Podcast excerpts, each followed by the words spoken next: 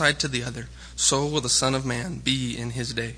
But first he must suffer many things and be rejected by this generation, just as it was in the days of Noah. So will it be in the days of the Son of Man. They were eating and drinking and marrying and being given in marriage until the day when Noah entered the ark. The flood came, destroyed them all, and destroyed them all. Likewise, just as it was in the days of Lot, they were eating and drinking, buying and selling, planting and building. But on the day when Lot went out from Sodom, fire and sulfur rained from heaven and destroyed them all. So will it be on the day when the Son of Man is revealed. On that day, let the one who is on the housetop with his goods in the house not come down to take them away. And likewise, let the one who is in the field not turn back.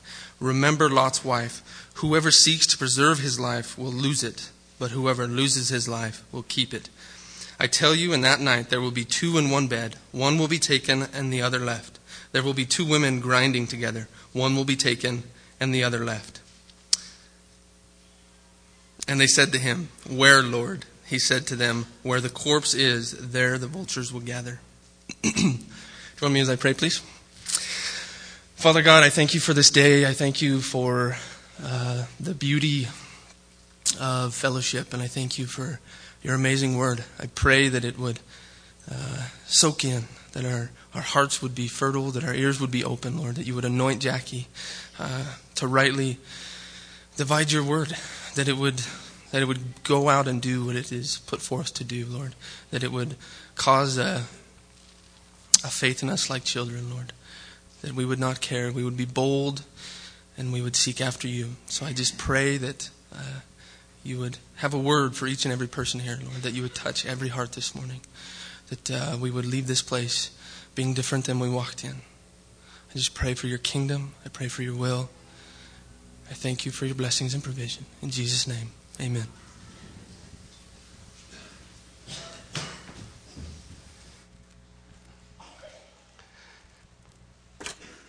Well, as we uh, take a look at Luke chapter 17, in this, uh, well, at least somewhat familiar passage talking about uh, the coming kingdom, there's some challenges I think that, that we need to consider.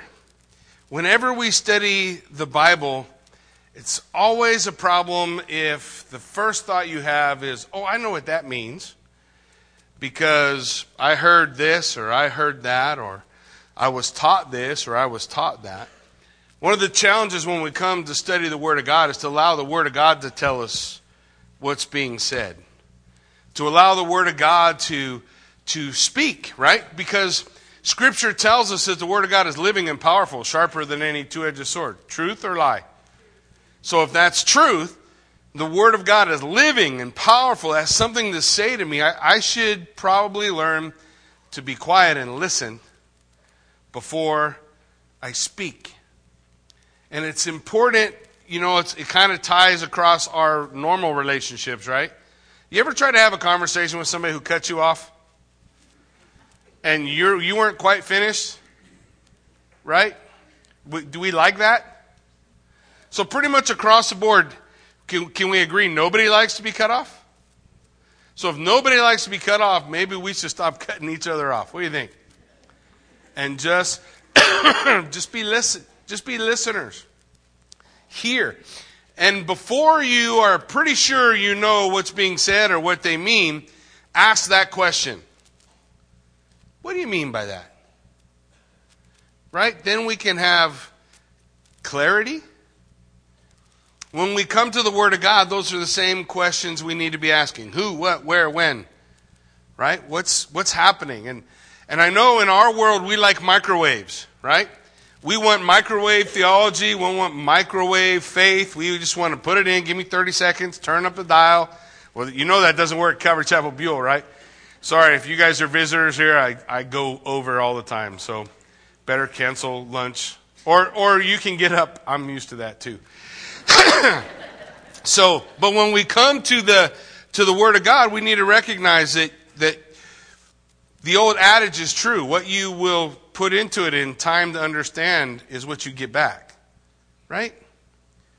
This is not the, uh, certainly this is not the newspaper So when we come to the newspaper, we're asking the newspaper to tell us what to believe, right? well, that's how it is now.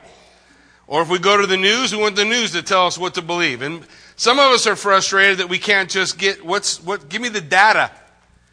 And and and let me use the framework of my worldview to understand the data. Well, that's what we want to do when we come to the Word of God. And and so one of the tricky things, we've talked about this before, we come to scripture that we've heard before, or we've heard people teach about, and we've already made a conclusion before we paid attention. And that's always going to be a problem. And this is the exact problem the Pharisees had. So we, we haven't lost our context. Don't lose the context. Jesus, for the last several chapters, have been talking about an upside down kingdom. Just think about it. He's been talking about an upside down kingdom where the rejects are in, where the people who think they're in are out where the poor are rich, where the rich are poor, where the wise are fools, where the fools are wise. Wow, this seems like an upside down world, doesn't it? These concepts, and the Pharisees have been struggling with it all along. The Pharisees have been saying, What are you talking about? Because they were pretty sure they had their mind all made up about how this is all supposed to work. And if you look in the, at the scripture when we begin this morning, the question is asked by whom? Being asked by the Pharisees. So the Pharisees are asking a question. They're asking a question that they believe they already have an answer to. So you've been talking about an upside down kingdom where the meek inherit the earth. You, you've been talking about an upside down kingdom where, where God saves sinners. You've been talking about an upside down kingdom that, that seems like it's kind of confusing. So when is this happening? When is this kingdom happening? Now, one of the things that I want you to understand is that Jesus teaches a concept whenever we talk about eschatology, study of end things, whenever we talk about how the end looks, Jesus teaches a concept, and you see it in Scripture all the time, but very few people want to talk about it, and that is this already and not yet. He's going to say the kingdom is already here.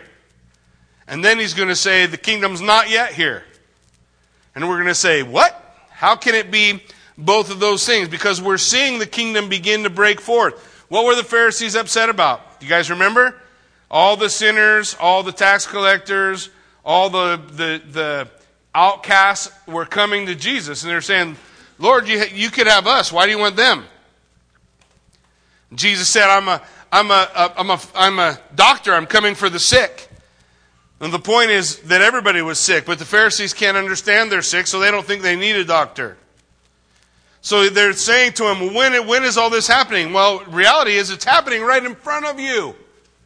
Don't you see? Look at their lives changing. Look at what, look at what God is doing, how God is doing the miraculous. Not just leaving people as outcasts, but bringing them in. Not just leaving people sick, but bringing healing. Not just leaving people out, but providing what is necessary so that they can come in. so Jesus is telling them, it's here, it's now. But there's a point when the kingdom is fully realized.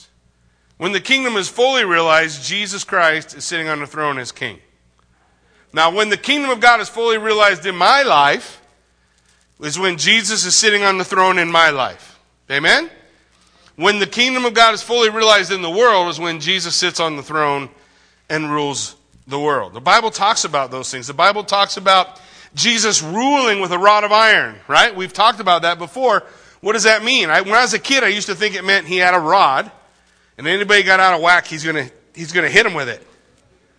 He's gonna right. But the idea of the rod is the rod is the measure. Yet God is perfect and his measuring of, of the requirement is perfect. We today, do we have justice? We don't got justice, do we? You guys know as well as I do, if you got more money, you get more justice, or less, depending on what you need. Right? If you don't got no money, then the chances are you might not get any justice. The world is out of whack in how, but, but his rule is a rod of iron means wrong is wrong all the time and it's never right. means right is right all the time and it's never wrong. And it's iron. It doesn't bend, it doesn't twist, it doesn't turn, it doesn't change. It is consistent. So when Jesus Christ rules, perfect, perfect justice. He, says in Isaiah, I'm not going to judge, he doesn't judge us by his eyes, and he doesn't judge us by his ears. Because you can make yourself look like anything, and you can say anything you want to do, right? So don't you wish every time somebody spoke, like Jason joked this morning, a, a beeper would go off if there was a lie? Beep, beep, beep, beep, beep. Oh, you're not being truthful right now. But it's not. so we don't know, right? We don't always know, but, but you know you can't lie to Jesus? So his kingdom is perfect.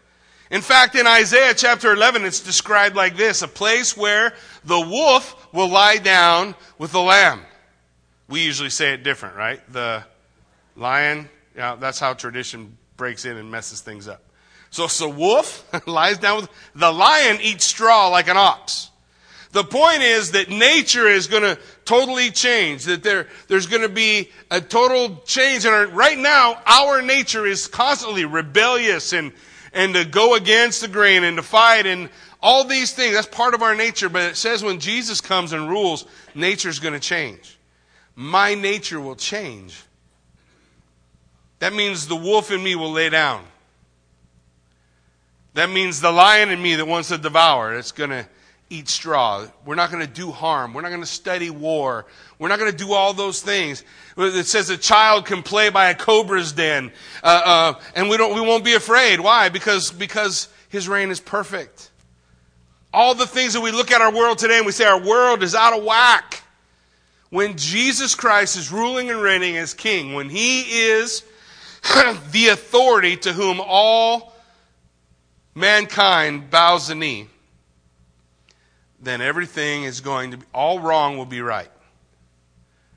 Now, is it that way now? No. We got wrong everywhere, don't we? And we struggle with it. We look at wrong and we say, How can that wrong be okay? And we say, God's good, but look at that wrong. Well, He's not ruling and reigning.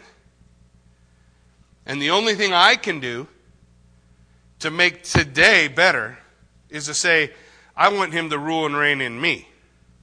Now, I can't make you make him your king, but I can say he's my king, and I want to respond his way. That's how his kingdom is already, but not yet. Does it make sense? It's, it's here in me, but one day I'm going to realize it out here. Okay? I can realize it now in me.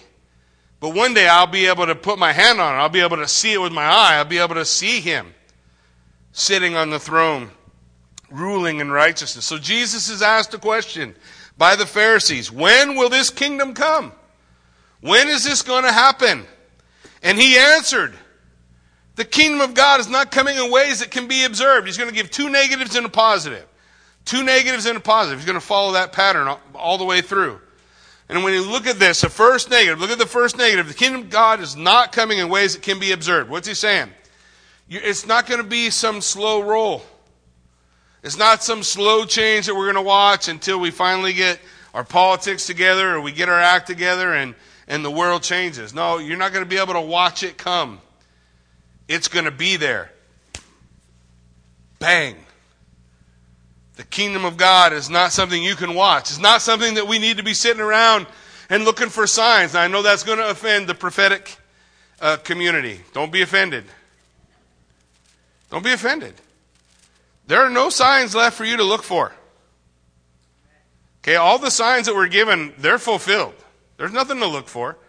The, everything else is, is what we wonder in our minds about how it, how is it going to happen. And we spend a lot of time doing that. We buy a lot of books about that, but the Bible doesn't tell us. Does the Bible tell us when Jesus is coming back? No. Every prophetic book on earth is sold like this, but it says you can recognize the seasons and the times. Yeah. Do we need Jesus to come back? You just recognize the seasons and the times. There's no, there's no miraculous thing. We say, well, the temple's got to be re- rebuilt. Well, I think it does. But I don't, should I waste my time looking for that or did Jesus give me a job to do? Do I have a role now, or is my role to be watching and looking for signs? Is that what he said? He said, I'm leaving, you guys watch for signs. What did he say? When he was leaving, he said, Go everywhere and do what? Make disciples of who? Everybody. So we got a job?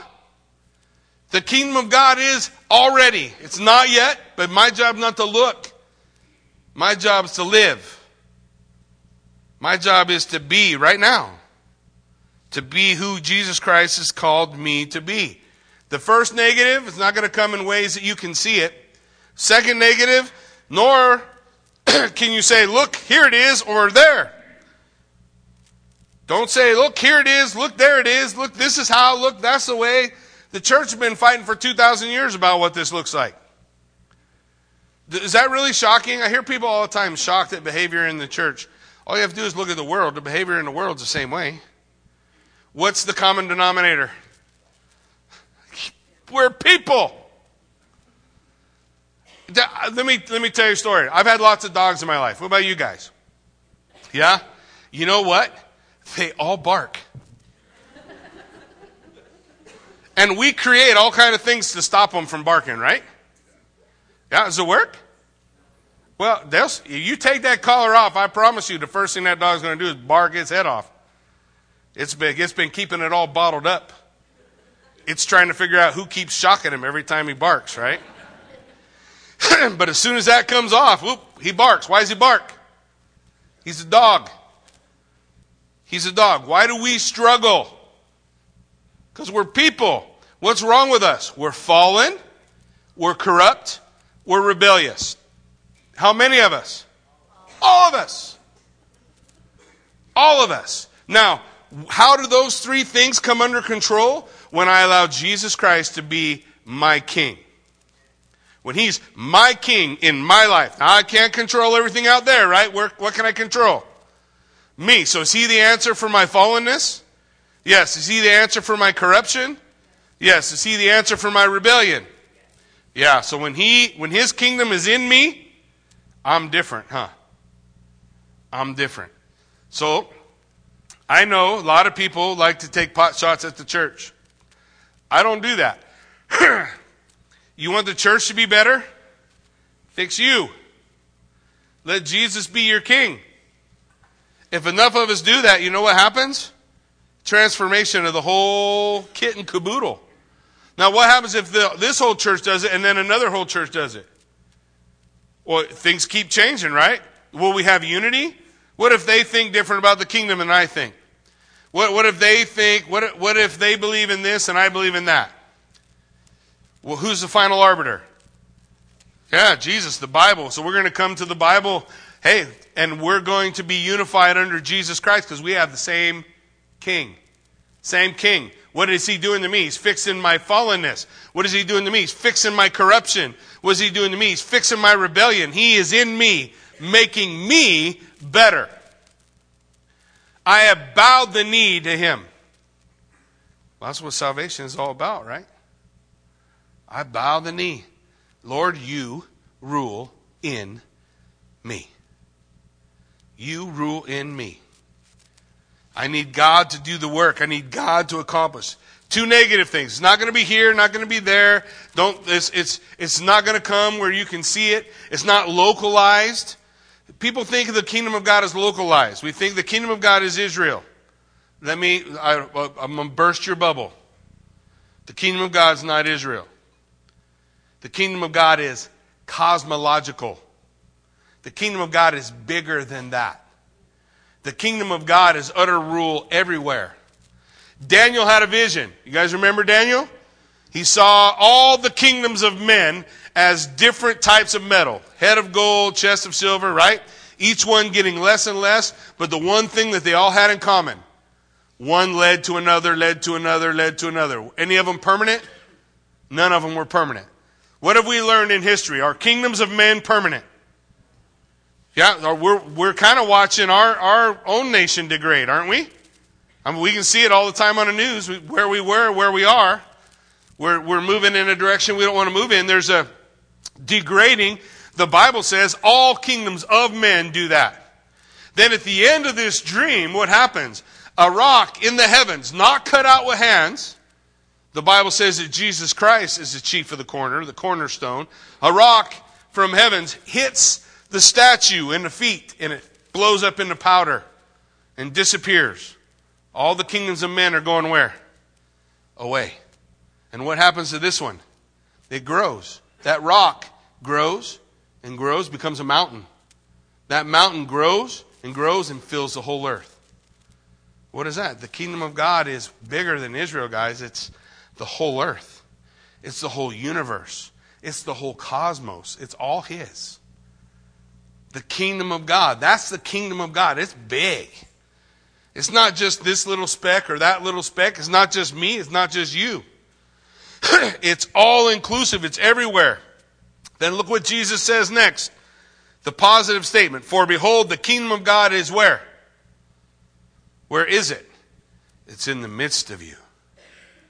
What have we been talking about? Is Jesus king inside of you? Jesus is standing right there with the Pharisees. People are being healed, right? We've been, we've been studying about it. People are being healed. God is doing incredible things. He's showing them illustratively that He's the answer for their brokenness. He's showing them illustratively that, that He's the one that can heal their fallenness, their corruption, their rebellion as He heals and touches the leper, as He heals and touches the sick, the crippled, the lame, the maimed. All of these things that, that Jesus is doing is his proclamation that the kingdom is here. But for the kingdom of God to, to take root, it starts inside me. It's in the midst of you. A guy came to Jesus. His name's Nicodemus. Nicodemus, hard for some people to say. So we call him Nick at night. Nick came to Jesus at night and he asked him questions, right? He wanted to ask him questions. What he ask him? How does this all work? Jesus said something to him. Unless a man is born again, he will never see the kingdom of God. What? But didn't Nicodemus say, What are you talking about? How's a man born again? Can I climb back into my mother's womb? And Jesus said, No, I'm not talking about physical, I'm talking about spiritual. Unless you are born again, you will not see the kingdom of God. The Pharisees are asking, when is the kingdom coming? Jesus says, you're not going to be able to see it, and you can't say, there it is, there it is, there it is, because it's here now in you. And it will come and be everywhere. But if it's not here in you, you will never see it. You won't see it. Because the kingdom of God needs to start its rulership inside of my life. My submission to Jesus Christ. The Pharisees won't submit, but what about, what about the sinner? When the Pharisees are upset, is the sinner submitting to Jesus? What about the leper who came and fell down on his knees before the Lord and said, Lord, if you're willing, you can make me clean? Is he willing to submit to Jesus? What about, what about the, the prostitute who comes to Jesus and weeps over his feet and washes his feet with her tears and all the guys are watching and they're saying, oh man, I can't even, let, why would you even let her touch you? They're thinking that. Jesus looks at him and says, something wrong with the way you guys are thinking. The reason this woman is in this state of submission, the reason this woman is in this state of love is because she's been forgiven much. And those who are forgiven much do what? Love much. So if you're having a hard time loving God, responding to God in loving ways, maybe the question is you don't think you have anything to be forgiven of, or you don't think God has forgiven you.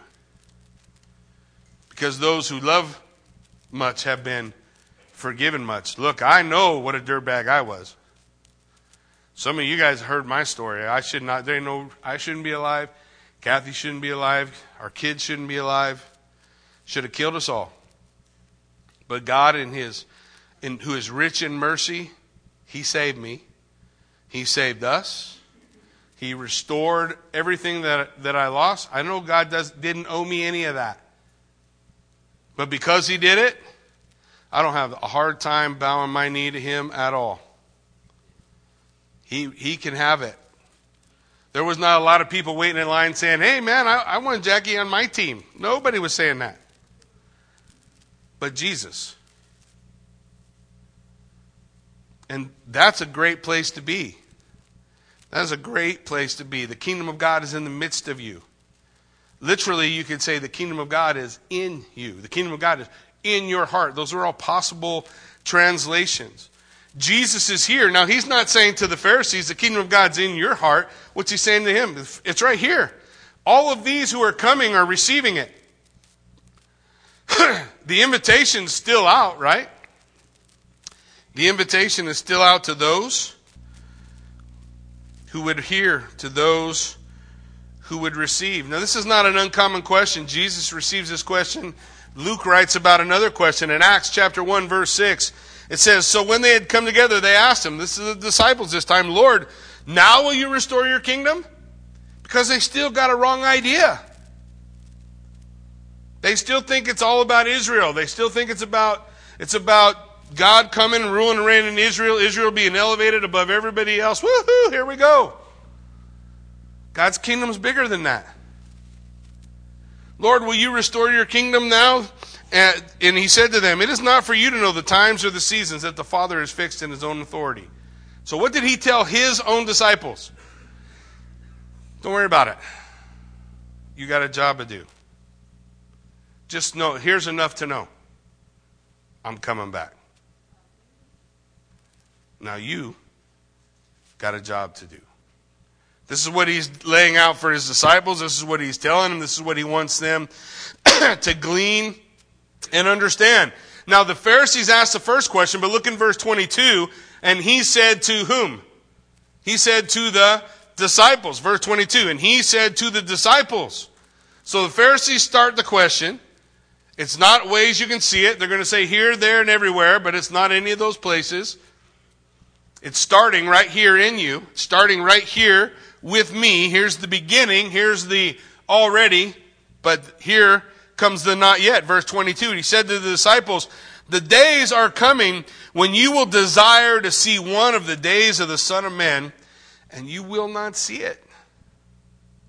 Now he's talking to the disciples. He's looking at those guys who have surrendered all, right? Those guys who have who have left all to follow him and, and they're going to be empowered and they're going to become even greater men following him than they are right now. But he's going to say he's, he's got a, he's got something that they want them to understand. He wants them to recognize that the kingdom of God is coming through suffering. The kingdom of God comes through suffering. Is that, is that shocking to us? Where's Jesus about to go? To the cross, right? Well, what is that if it's not suffering? Didn't Jesus say there was a cost to be his disciple? To, if you come and follow me, right? There's a, there's a price. It's, it's going to cost you something. It's going to cost you something.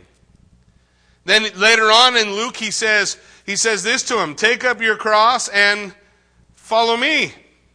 So, so that would imply, at least to me, that we're all going, right? To, to, to and through a place of suffering. Anybody ever suffered? Anybody suffering right now? The kingdom of God, he's saying you're going to desire to see it. Why, why do we want to see it? Look, I, every morning I wake up and I say, Come, Lord Jesus, right now, so I don't have to figure out how to pay these bills no more. Come, Lord Jesus, right now, so I can be done with all this fighting. I can be done with all this suffering, all these things. But Jesus is telling his disciples that's wrong headed. It's wrong headed to say, I want Jesus to come back so he can deliver me from hardship and suffering. I just want Jesus to come back, period. I want to I want to put my eyes on him. I want to recognize and see and know the prize. He's saying the disciples. Now, I want you to think about the disciples' life. Don't run off somewhere in some goofy eschatology right now. Pay attention to what the Bible is saying. Now, what's going to happen in the lives of the disciples? Jesus going to the cross. What's going to happen to the disciples? What are they going to do? They're going to scatter. They're going to be a little freaked out. They're going to be afraid. But then Jesus is going to rise again three days later. He's going to gather them up. He's going to tell them about the coming of the Holy Spirit. The Holy Spirit's going to come. Jesus is going to ascend. He's going to send them. He's going to say, Go. Go turn this world upside right or upside down, depending on how you want to look at it. Go and do these things. And then the disciples lived happily ever after. Well, that's not how it went. So we have 11 disciples. They choose one more guy. So we get back up to the number of 12 in the beginning of the book of Acts. And of those 12 guys, how many live out a natural life? One. What happens to the rest of them? They get killed for their faith. Jesus is saying the days are going to come when you're going to long for it. You're going to say, man, come Lord Jesus. But Jesus saying you're not going to see it. Hebrews chapter 11 says, All these died in faith, looking forward to the promise, but not seeing the promise yet. Trusting in the, in the promises coming, trusting in the reality of the promise, just because it's not here doesn't mean it's not real. Trusting in the reality of the promise, but recognizing and realizing that they were not going to see it. They lived by faith. They died in faith. Because they heard Jesus. Yeah, Jesus said days would be like this. Things will get hard. Things will be difficult. But I got a job to do. I'll desire to see one of the sons, one of the days of the Son of Man, man, that kingdom when the wolf lays down. I want to see it. And I'm gonna. But I don't know that I'm going to see it and, and it's going to save me from another Monday or whatever illness I might find myself in or whatever struggle may go on. You're not going to find anywhere in Scripture where Jesus said, Come and follow me. I promise you a rose, a rose garden, right? Everything will be easy. He never said that. It's preachers would say that. Jesus didn't say that. Jesus said, Birds of the air have nests, but the Son of Man has nowhere to lay his head. Well, why do we think if we come to follow him, it's going to be different for us and we're, we're not going to have difficulty? We are. There's going to be hard things. And Jesus is not always going to deliver us out of them, but he may deliver us through them. He, prom- he never says you're going to do it alone. Nobody does it alone. Jesus, Jesus did, went ahead of us and suffered first, didn't he? And then he said afterwards, I'm with you no matter where you go, no matter what happens in your life. i will be with you in the suffering. I'll be with you all the way through whatever happens in your life. and I'm just talking about disciples here, right? Are the disciples going to suffer? The disciples are going to, they're going to go through hard things in their life. They're going to go through hard things in their life. But then he says, not only, look again, two negatives, two negatives and a positive. The days of the, you'll long to see the days of the Son of Man, you won't see it. And then other people say, look here, look there, there he is, there he is, there he is. False Christ, right? False things. we see it in our world all the time. There are all, there are constantly false messiahs rising up and, and saying, I, I think I'm him. And then they take their people away to some foreign land. And then they give them all poison Kool Aid. Right? And everybody dies. Or everybody gets shot. Or everybody gets caught on fire. Jesus said they're going to say, Look there, look there, look there, look. That's not how you're going to see the Son of Man. That's not how the Son of Man comes. What will it be like when the Son of Man is revealed? Jesus is describing it to his disciples. you're going to long to see it but you may not. And they're going to say, look there, look there, look there. But don't follow them because that's not me. Here's, here's what he says. This is how you will know it. For as lightning flashes and lights up the sky from one side to the other, so will the coming of the Son of Man be. So picture, you're out at night, pitch black, no stars. We get one of them cool little lightning storms. Can you see it? Do you sit out there in your yard and go, Gosh, I wonder if there's lightning out here? Man, you ever seen that lightning just light up the whole sky? What is he saying? You're not going to miss it. What is he saying? That the kingdom of God doesn't come. It's not some secret coming. It's not some something that happens here. It's it's you're not going to miss it. So don't listen. They say, look there, look there, look here. He's there, he's there, he's over there. No, when the kingdom of God comes, bam, it's here. And you'll know. You will absolutely, without any question, know. Just like watching a lightning at night. Just like watching a lightning. You'll see it. You cannot miss it. It will light up the whole sky. That's how the kingdom comes. But look at the next verse. You say, Jackie, I don't know if he's really talking about suffering. Did you look at verse 25? Verse 25, he says, But first he must suffer many things and be rejected by this generation. He's telling the disciples, this house is going to be. We're going in. There's going to be a time of suffering. All the disciples are going to suffer, right? The next generation after the disciples, they're going to suffer. Then there's going to be peace. and you do a little study in church history and decide whether that was good or bad. But we've had relative, uh, not everywhere around the world, but relative peace since then. he says it's necessary. He must suffer many things and be rejected by this generation. In Luke 24, 26, we're going to get this talk again, right? We're, we're going to get the one that matches up with the Olivet Discourse where where Jesus does talk a little bit more about eschatology, the eschaton, the, the end of days. in Luke 24, 26, he says, Was it not necessary that the Christ should suffer these things and enter into his glory? It's on the road to Emmaus. And he's talking to two disciples, they don't recognize him. And he says to them, Wasn't it necessary? Didn't the scriptures talk about this? Didn't Isaiah say this is how it's going to be? For sure, Isaiah said this is how it's going to be. Isaiah 53. Isaiah definitely talked about the suffering servant, the one who would come, upon whom all the iniquity of the world will be laid. It is necessary that he would go through this suffering, that he would enter into this time.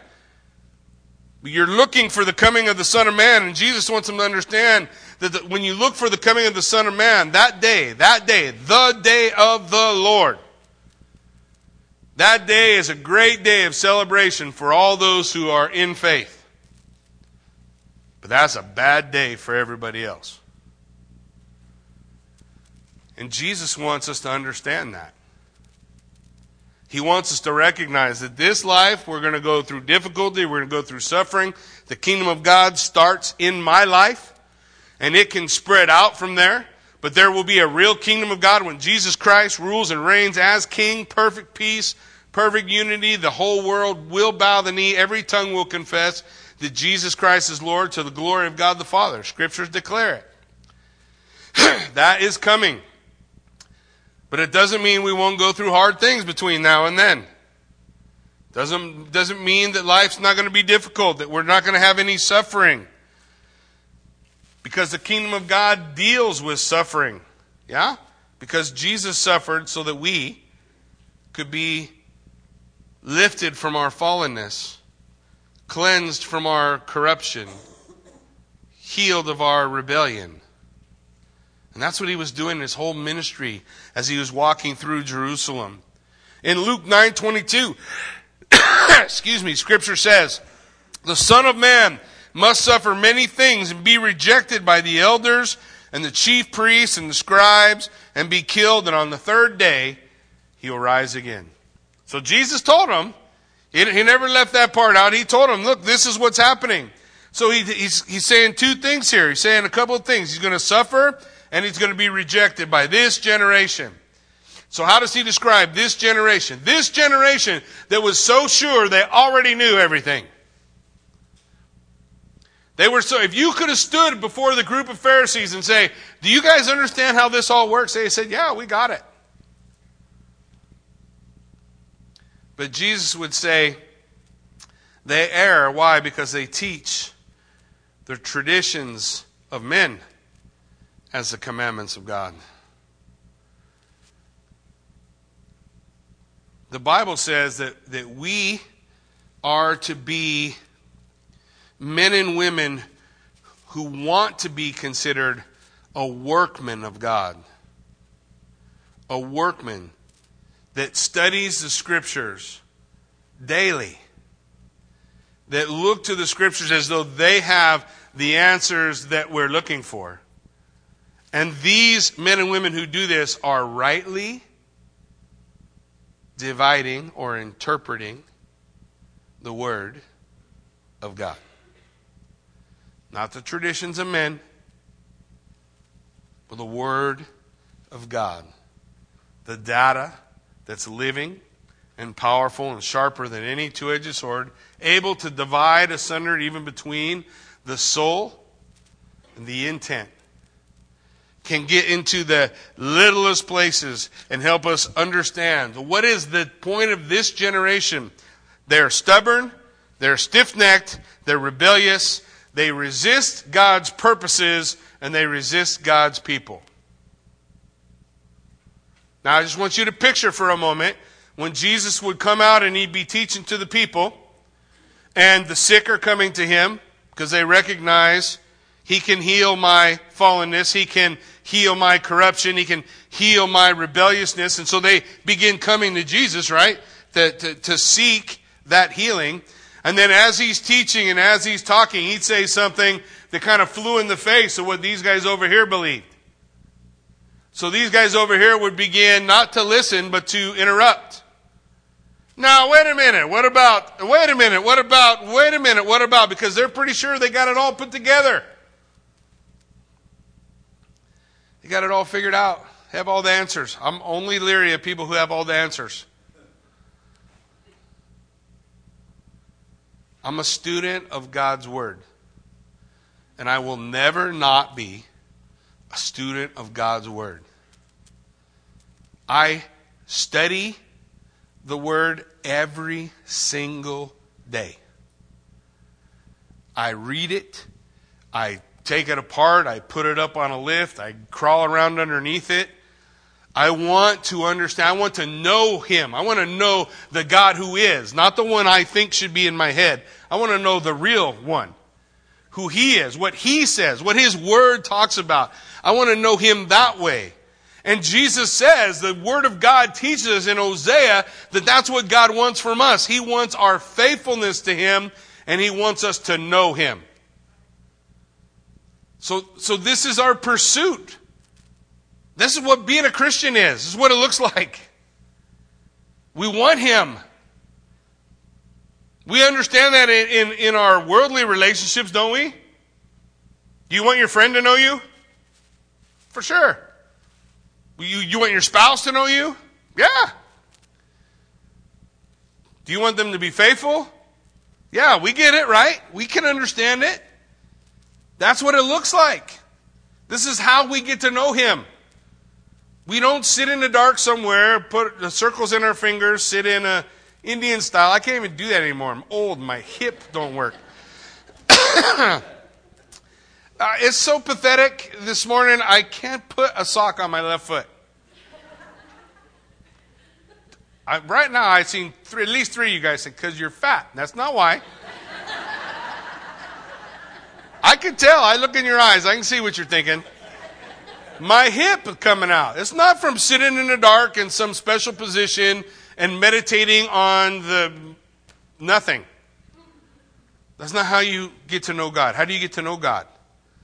He gave us His Word. How I get to know Him is I get into His Word. I get into it. I want to know Him. I want to understand him. Crazy thing. People people get crazy ideas about about how do you know that's the the Bible's God's word? But I look at it. I read it.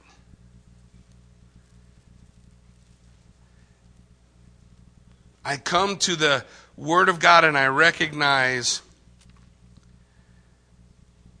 way back in 57 AD, just a few years after Jesus died, was buried, rose again, and ascended into heaven. Men were already passing it around. While the apostles were writing it, you know, they called it Scripture. They said, This is the Word of God. Why? Because when God delivered the first covenant, the old covenant, the law, Genesis, Exodus, Leviticus, Numbers, Deuteronomy, you guys tracking? When He delivered the old covenant, He gave them Scripture to go with it. And then Jesus stood before His disciples and He said, Hey, I'm bringing in the new covenant. What were they expecting? What were they anticipating? They were expecting Scripture to come with it to explain what the new covenant's all about. When did that stop? When the last apostle died. How do I know when it opens, when it closes? It, it opened when Jesus said, Ready, go, and it closed when the last one died. Last apostle to write was John. Gospel of John, Revelation's absolute last book. 95 AD. Then it was done. And it's been functioning from the moment it left the pen as scripture in the lives of the church, in the lives of the people. And we still have it today. We still know. It's funny because there's a guy out there, Bart Ehrman, who used to be a believer, not a believer anymore. He teaches New Testament, something New Testament in North Carolina. I don't remember. But it's always good in a, in a school to have someone who doesn't believe in the Bible teach stuff out of the Bible. But anyways, he's the New Testament scholar. His name's Bart Ehrman.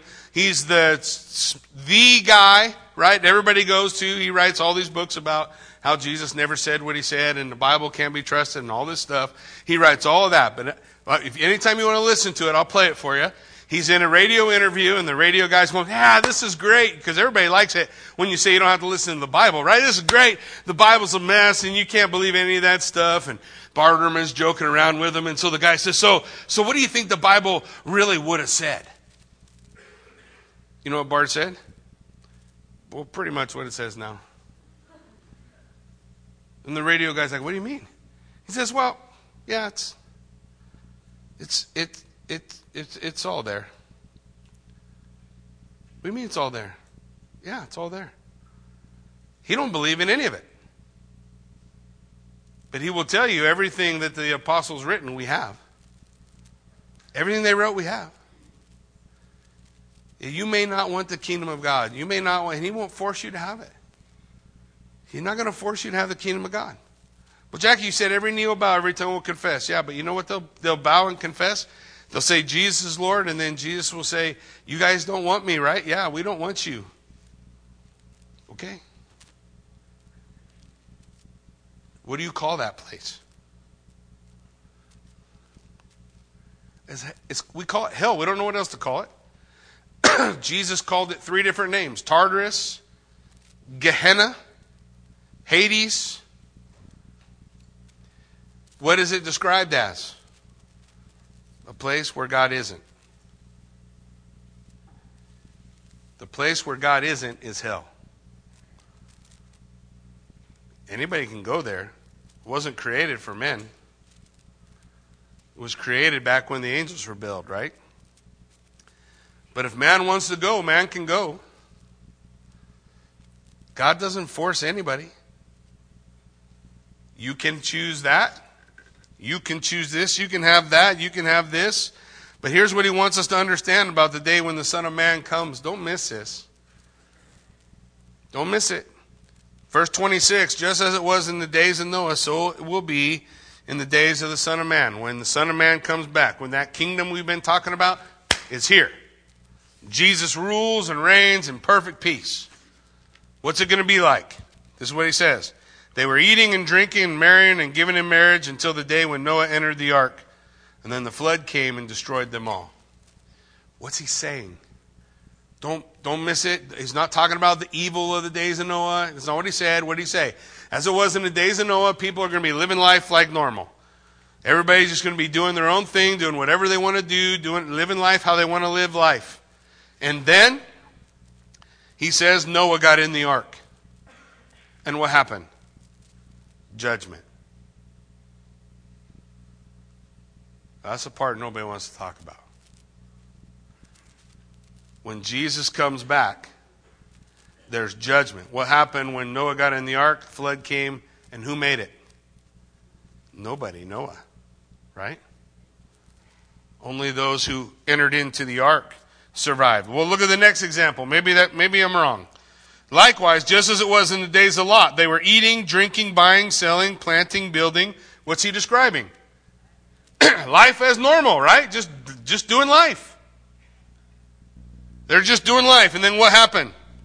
Then Lot left Sodom. And what followed? Judgment. What? Next thing he says, fire and sulfur rained down from heaven and did what? Destroyed them all. So it will be on the day the Son of Man returns. But one of the things I love about Jesus is his consistency because he's, he's talking about this kingdom and he's talking about the eschaton and and uh, um, by the way, I'll be having coffee Monday morning at seven o'clock for all the questions. Don't be shy. Feel free to come. But he's talking about this eschaton. He's talking about the, the end of days. He's talking about how the kingdom is here now, but it's we're not yet there. But he wants them to understand when that day comes, time's up. When that day comes, the lost, those who don't know him, those who are not in the ark, those who are not by an angel taken out of Sodom, they die.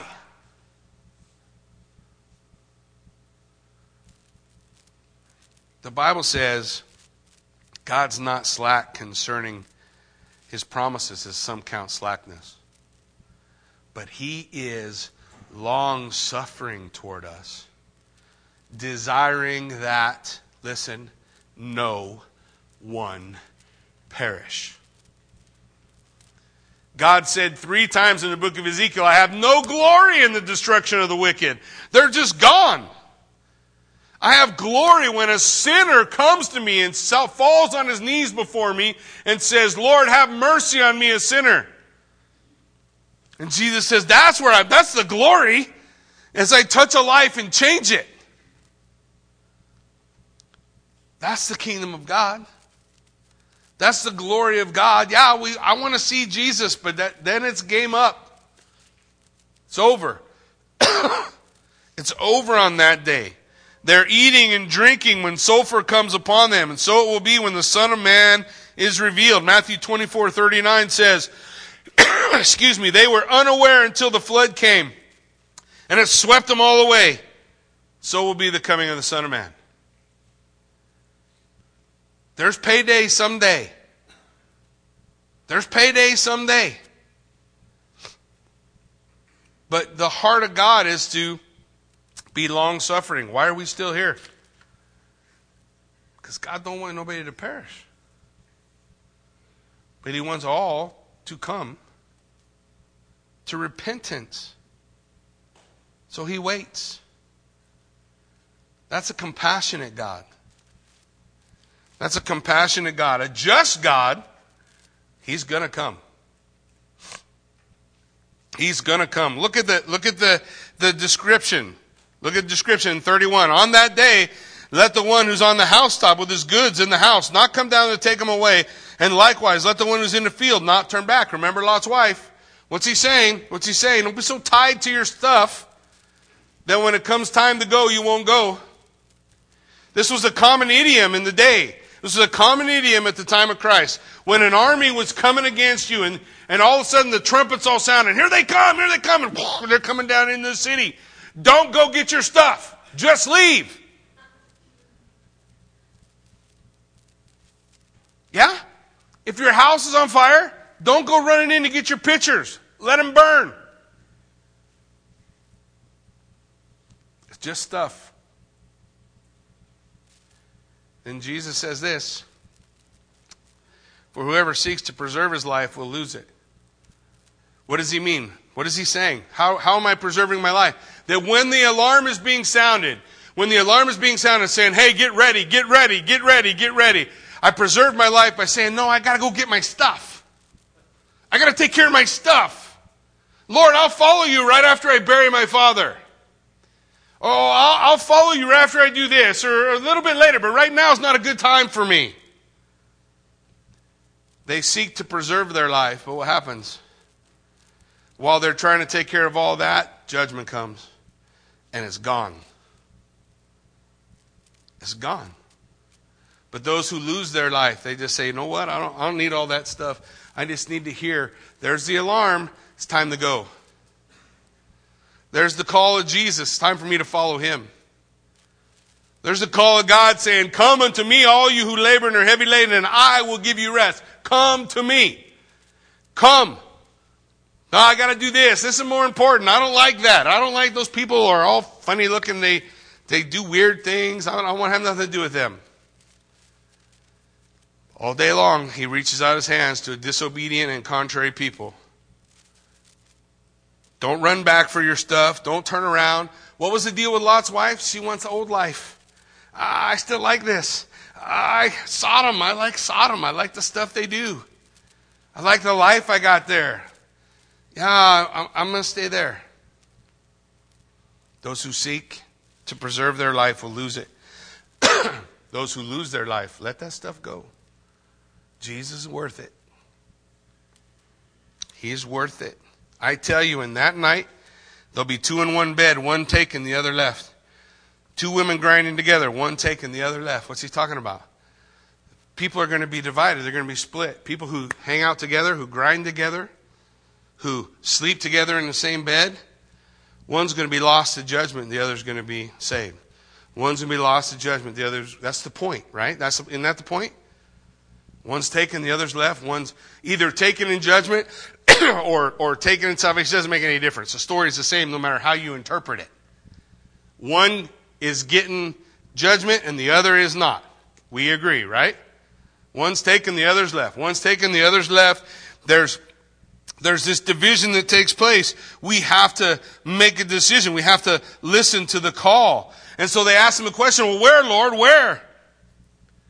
And then Jesus gives the strangest answer. Isn't that answer not strange to you guys? Wherever the corpse is, that's where the vultures are. Brr, brr, brr, what? Wherever the corpse is, that's where the vultures are. The eschaton talks about it. The end of days, that final judgment. Ezekiel wrote about it in Ezekiel 39. As for you, son of man, thus says the Lord God, speak to the birds of every sort, to all the beasts of the field. Assemble, come, gather all around to a sacrificial feast that I'm preparing, a great sacrificial feast on the mountains of Israel. And you will eat flesh and drink blood. You'll eat the flesh of the mighty, drink the blood of the princes of the earth, rams, lambs, he goats, bulls, the fat beasts of Bashan. You will eat fat till you are full. You'll drink blood till you're drunk at the sacrificial feast that I'm preparing for you. You will be filled at my table with horses and charioteers, with mighty men, all kinds of warriors, declares the Lord God. And I will set my glory among the nations, and all the nations will see my judgment that I have executed, and my hand that I have laid on them. And the house of Israel shall know I am the Lord. Nobody's going to ask any questions that day. All the guys who say it's bunk, they're that, nobody's got no question that day. Well, Jackie, how do you know? Well, go to Revelation chapter 19. Revelation 19, verse 17, I saw an angel standing in the sun with a loud voice. He called to all the birds that fly directly overhead, Come gather for the great supper of God to eat the flesh of kings, the flesh of captains, the flesh of mighty men, the flesh of horses and their riders, the flesh of, of all men, free and slave, small and great. And I saw the beast and the kings of the earth and their armies gathered together to make war against him who was seated on the horse and against his army. And the beast was captured and with it the false prophet who in his presence had done the signs by which he deceived those who had received the mark of the beast and those who worshipped his image. And these two were thrown alive into the lake that burns with fire and sulfur. And the rest were slain by the sword that came from the mouth of him who was sitting on a horse, and all the birds gorged on their flesh. That's the other side of the return of Jesus Christ. He puts down that rebellion the fallenness, the corruption. We can either have it healed or it'll get put down. The Lord waits. He looks to the Pharisees who are saying, Oh man, when's this kingdom coming? Bring this kingdom. And Jesus is like, Well, it's right here, right now. You can right now bow the knee and receive Jesus Christ. The kingdom of God will move into your heart, be right inside of you, and change you from the inside out. Or you can continue in your rebellion until the day that the birds come to eat the carcasses. Scripture talks about them both. Jesus is saying, man, now's the time. Today's the day. We bow the knee. Let the Word of God be the authority in your life. Let the Word of God teach you, show you, direct you. Bow the knee to what God has for you now. Because we're not at the supper of the great God. We're not at the eschaton. We're not at the end. We're not at the final day. We're still here. We still have a job to do. Amen? We still have opportunity to share and to tell. We, I still have a chance, even now, today, to bow my knee. To say, Lord, you come in and set your kingdom in my heart. Make me like you so I can go do what you need me to do. Your hands and feet. Amen? Why don't you stand with me? Let's pray.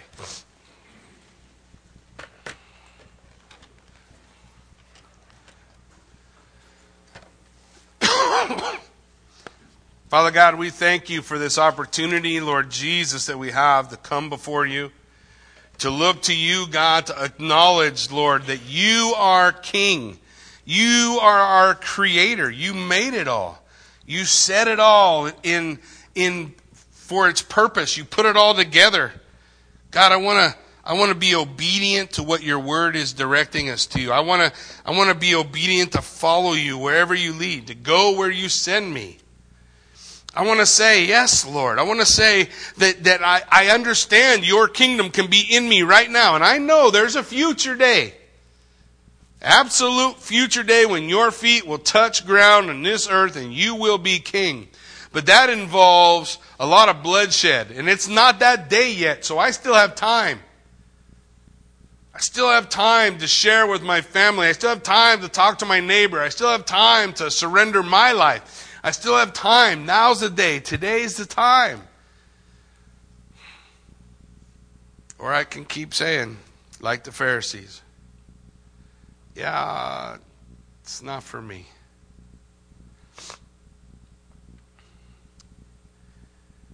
Lord, I thank you that you are good and holy and just. I thank that you love us. And you don't force us. We have freedom. God, I, I pray, Lord Jesus, your spirit would move in this place. And if there's any here today, that you, by your spirit, have granted repentance. That your spirit's moving and working in their heart and life, and it's you're shouting to them, Lord. You're saying, I'm talking to you. And I pray as we close out in worship and as the prayer counselors come forward, they come up and they say, I'm the one. The Lord's been talking to me that I need to bow my knee in submission to you. And the people who are up here are going to be here to help you. The people up here are to pray with you every day. Because that's the, the one thing that the Lord has given us to do, to pray to call on his name. Lord, I pray that you would move by your Spirit in this place, that you would call us unto you, that you, Lord God, would be glorified and magnified as we put our faith and our trust in you. Lord, we, we just pray you would move, that you would be glorified here, magnified, your name lifted up. As we look to you, God, bring salvation to this place, to our nation, to this world. And we give you praise for it in Jesus' name. Amen.